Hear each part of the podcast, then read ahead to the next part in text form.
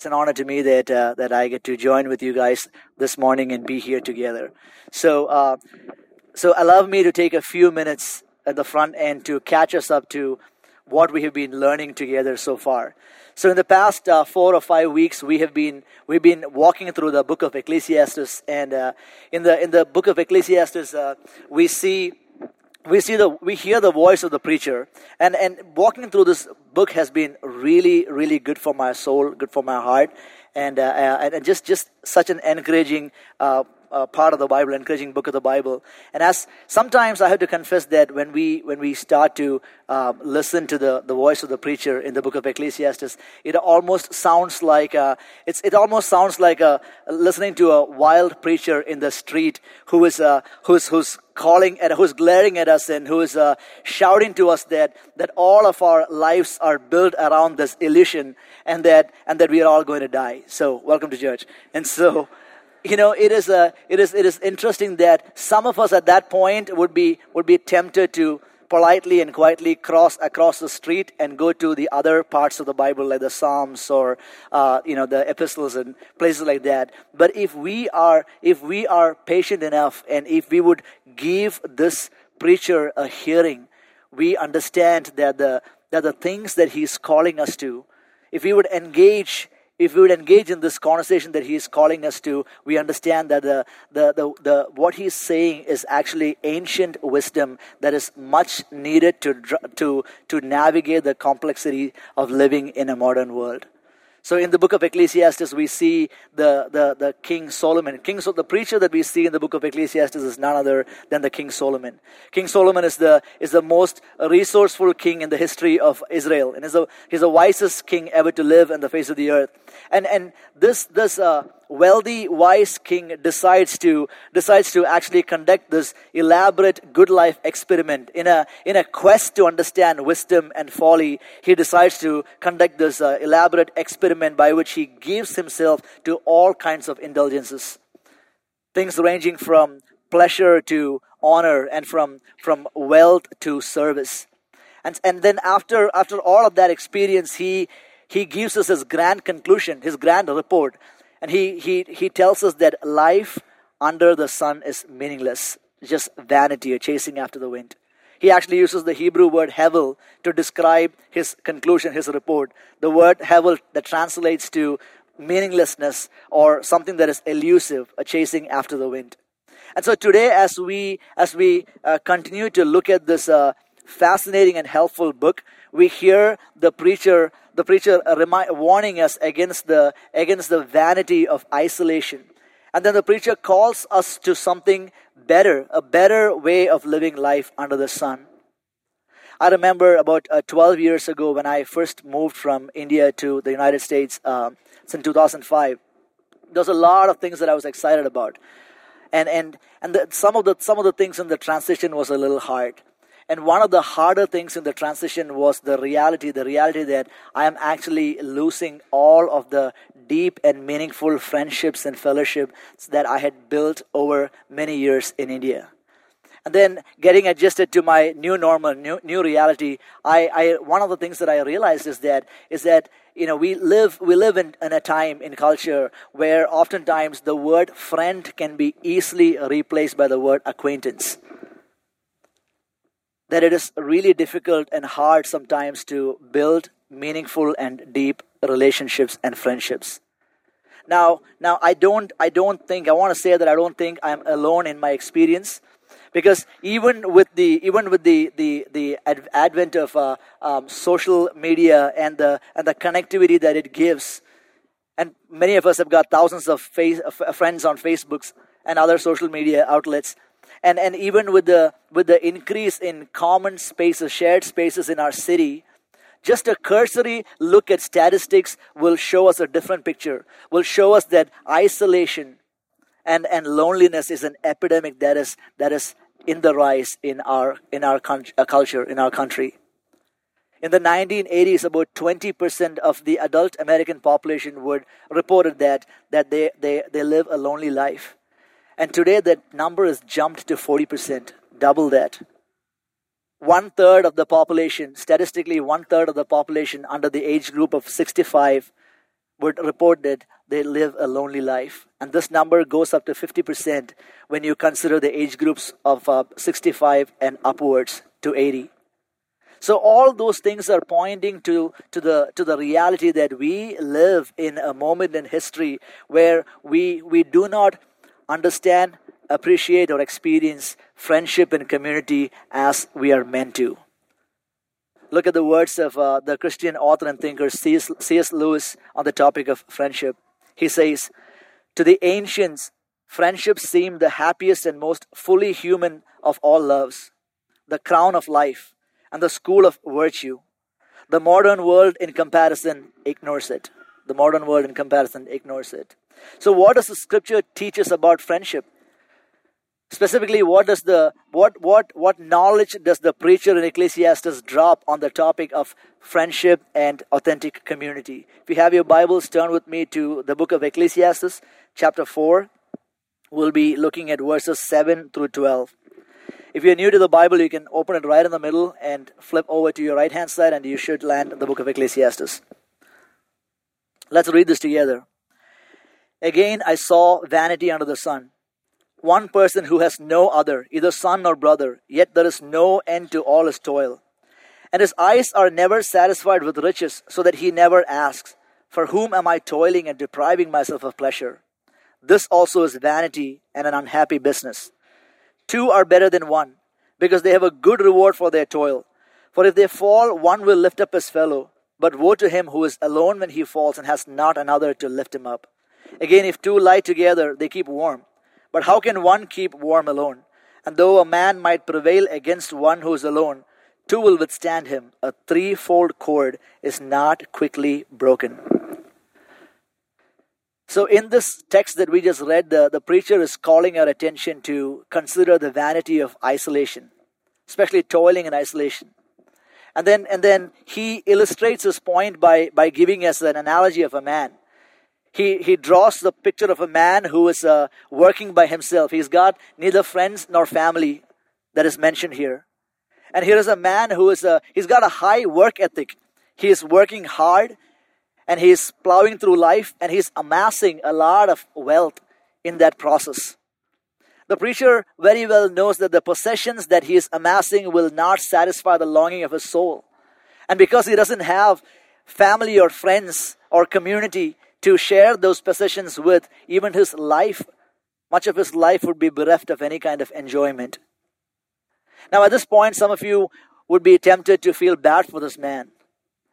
As we feel bad for this man, I just want to remind us that this man is familiar to us, this man is known to us.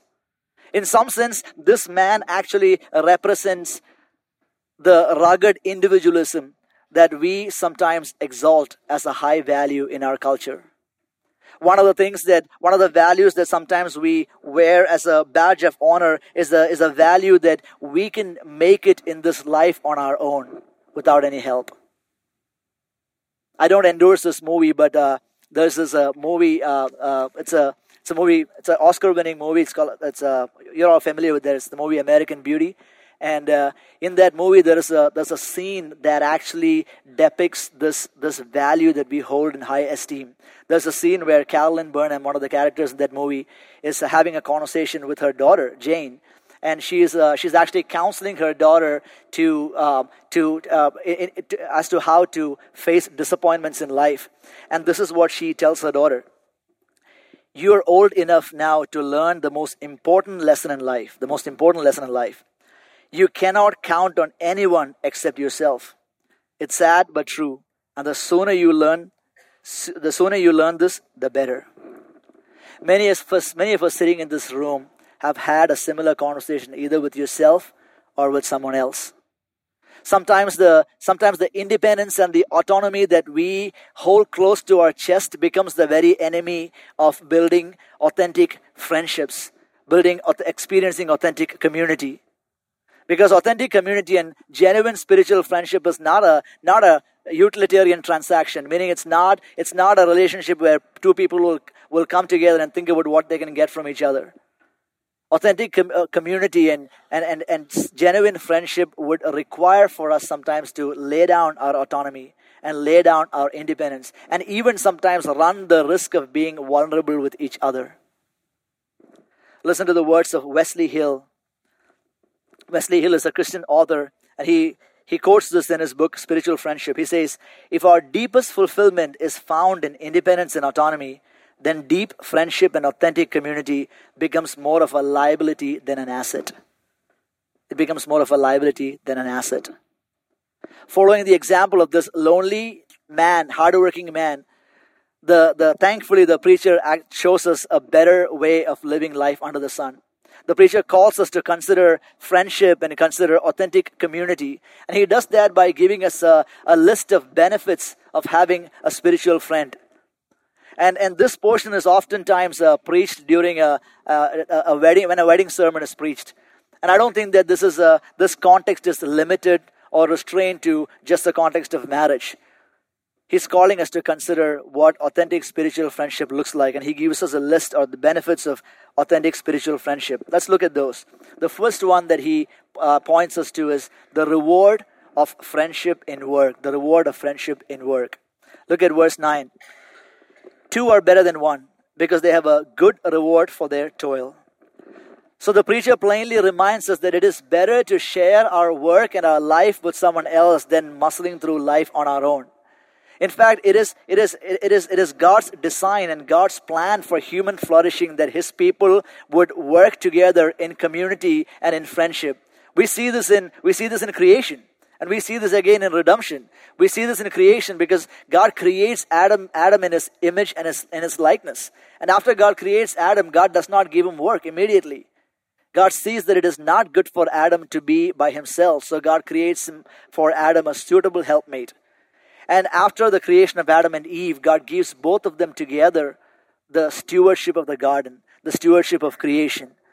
Meaning that God knew that Adam engaging in the stewardship of, of the garden of creation would, would, would, would not be good without a suitable helpmate. So, in community and friendship, God calls him to work. Then we see this again in redemption. When we, when we become Christians, when we come to the knowledge of salvation, when the Holy Spirit opens your heart and you see the beauty and glory of Jesus Christ, Jesus adopts us into a family called the local church. Jesus adopts us into the family of other Christians. And the local church becomes this context where meaningful and deep spiritual friendships are forged. The, the, the interdependence that we experience within the community of the local churches is never a point of weakness, it is a point of strength. Even this uh, past week, as I was uh, preparing for this sermon, I experienced the, the grace of God in community. I, I experienced uh, sitting down with other fellow elders and, and bouncing off ideas and getting feedback and having having other brothers lock arms with me and praying as, as, as I was preparing for the sermon was just a was just a experience of the slice of grace that God offers us through his people. No matter how gifted you are, no matter how uniquely wired or what, what unique influence you carry, there are no lone rangers in the body of Christ. We are called to come together. We are called to we are called to lean on each other and we are called to experience the grace of fellowship.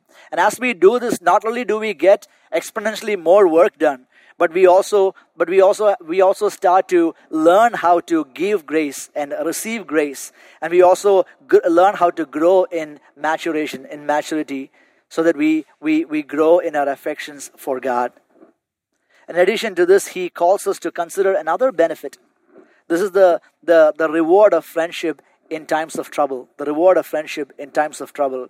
Look at the rest of the verse. For if they fall, one will lift up his fellow. But woe to him who is alone when he falls and has not another to lift him up. Again, if two lie together, they keep warm. But how can one keep warm alone? The preacher goes on to give us another example of the benefit of friendship by reminding us of seasons of suffering, seasons of trials and tribulations.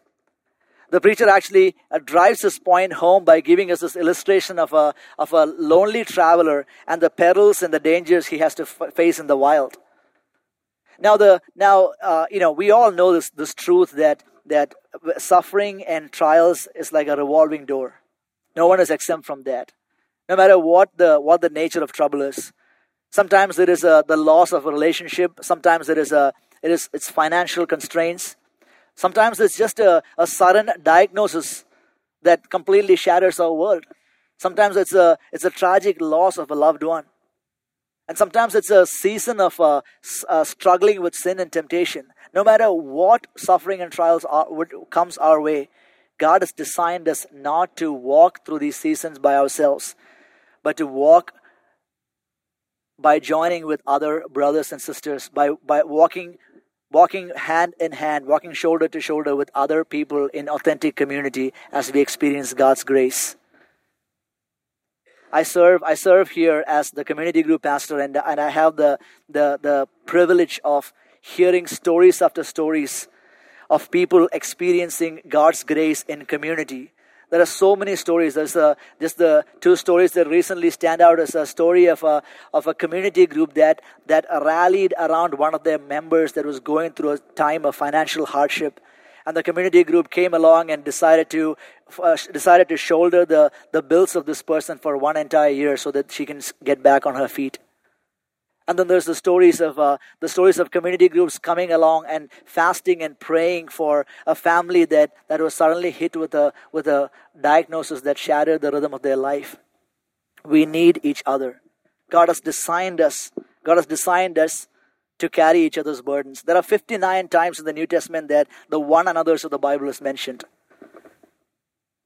carry carry one another's burdens pray for one another serve one another love one another forgive one another.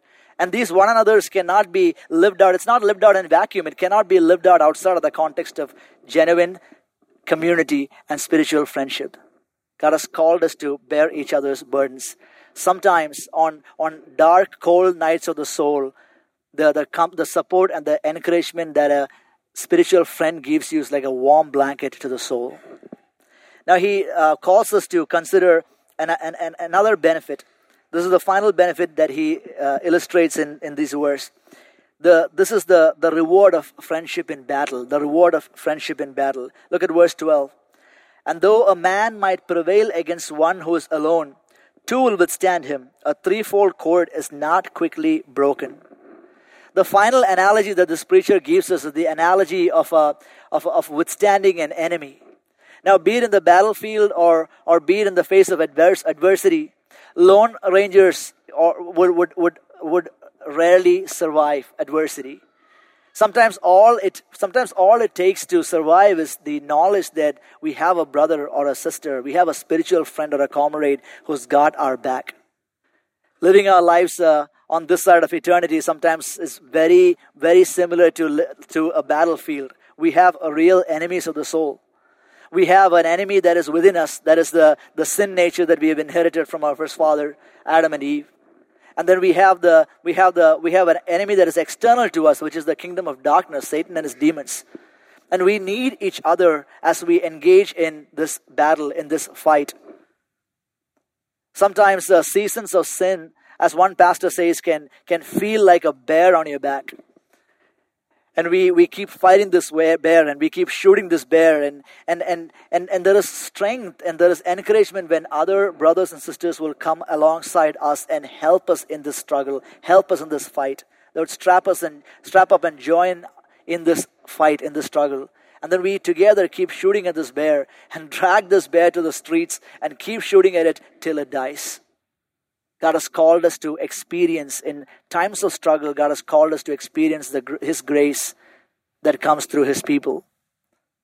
And then there is there is uh, times where where we go through go through spiritual darkness, where we feel the attack of the enemy, where the kingdom of darkness starts to push back and we need we need each other. We need spiritual friends who can come alongside and and remind us of the nearness of god. Because it is when we are going through a season like that it is really it's really easy to to think that god is distant or god is absent. And we need we need brothers. It's like uh, the analogy that jesus gives of the of the man who was bedridden who was paralyzed and bedridden. And he had good friends. He had friends who would come and who I mean, think about this. He had friends that carried him and climbed the roof. I mean, climbing the roof, climbing the roof of a house by by ourselves without any load itself is hard work. And now think about carrying someone who's bedridden on a cot and his friends carry him up on top of the roof where, in, in the house that Jesus is preaching. And they make a hole in that roof, which means somebody is paying for a roof. And so they make a hole in that roof and they lower this fellow. He's not able to, he's not able to help himself. Because suffering and because temptation is a revolving door, we take turns to lay on that bed. And we need each other. We need the support and strength that comes through the community of God's people when we find ourselves in seasons like that. And then finally, the mission that God has called us to. We, we are not called to engage in this mission by ourselves. One of the things that we talk about quite a bit here is a part of the, the vision that God has called us to. We believe that God has called us to as the church is to love God, love people, and push back darkness. So God has called us to join with other friends, have spiritual friends in the context of the gospel communities so that we can push back darkness in our city. We can engage, we can follow our King Jesus Christ, we can get behind him with other brothers and sisters and push back darkness, not just by ourselves. So, as we consider, as we consider the, the benefits of, of friends, you know, in work, as we consider the, the reward of friendship in times of trouble, the reward of friendship in battle or mission. If you're like me, you may you may be longing in, in your in your heart, in your soul to to have a friend like that. Or maybe that longing is mixed with a little bit of grief or sorrow that you have not been able to be that kind of a friend to others. The good news this morning is that the longing that you're feeling points to the gospel points to the gospel of Jesus Christ because in the gospel we see that through his life, death, and resurrection, Jesus offers us spiritual friendship. He's a, he's a friend who sticks closer than a brother. And let me tell you what kind of friend he is. He's a, he's a kind of friend who, who, who through his, through his life, death, and resurrection, he offers us spiritual friendship. He offers us the, the benefits of friendship with God. Listen to the, the words of Jesus in the, in the Gospel of John. He says, This is my commandment that you love one another as I have loved you. Greater love has no one than this, that someone lays down his life for his friends. You are my friends if you do what I command you. No longer do I call you servants, for the servant does not know what his master is doing, but I have called you friends. For all that I have heard from my Father, I have made known to you. You did not choose me, but I chose you and appointed you that you should go and bear fruit, that your fruit should abide, so that whatever you ask in the Father's name, he may give it to you. These things I command you, so that you will love one another. Jesus, our generous friend, offers us the benefit of friendship with God through his life, death, and resurrection. He's a, he's a faithful friend who not only picks us up when we, are, when we have fallen, but he's a kind of friend who actually took our fall upon himself. He took the fall for us that you and I may be called the righteousness of God in Christ. Jesus is the, the sincere kind of friend who, who embraced, who laid himself down in the stone cold jaws of death that you and I may feel the warm embrace of God's grace and God's love. And finally, for the remission of our sins, for our sake, it felt like momentarily the, the, three, the, the threefold cord was broken. As our suffering, sinless Savior hung on that cross and cried out to the Father, Elohim, Elohim, Lama Sabachthani, meaning, My God, my God, why have you forsaken me? There was no response. Jesus was rejected. He was cut off for our sake, for my sake, for your sake. That when we call out to the Father, we will never be rejected if we belong to Jesus the longing in our heart for true spiritual friendship is met in Jesus Christ. So as we as we conclude today, if you belong to Jesus Christ, I want to I want to remind you that no matter no matter what your past experience has been, maybe maybe when you consider the topic of friendship, there's some hurts, there's some pain from past and previous experiences. No matter what your past previous experiences have been, I want to remind you today that Jesus Christ, our faithful friend, offers us offers us complete spiritual friendship in and through him. And this means that his grace and his love now empowers us and now frees us from the from the constraints of our past experiences so that we can now be the kind of friend that Jesus Christ is to us. We can be the kind of friends to others that Christ is to us. This means that when we relate to each other within the body of Christ, we don't relate to each other based on our merits. We don't relate to each other based on how good, you know, the response of the other person is. We relate to each other through Christ. Jesus stands in between us and our friends, and we approach each other through the love and mercy and kindness of, that Jesus offers us. We don't get to go over him. We don't get to go around him. We don't get to go under him. We relate to each other through him. And as we relate to each other like this, we are able to lay down our autonomy and lay down our need for independence. And we are able to roll our sleeves and engage in the messiness that authentic spiritual friendship and community, gospel community is. If you're here and if you would say that you are not yet a Christian, I just want to encourage you that today Jesus Christ offers you spiritual friendship with God. The, the kind of friendship that I'm talking about begins and it ends with Jesus. And he the, the offer is on the table today. And after we dismiss the service, we'll have some friends in the front who would love to talk to you about what it means to follow Jesus, about what it means to experience the friendship that Jesus offers us.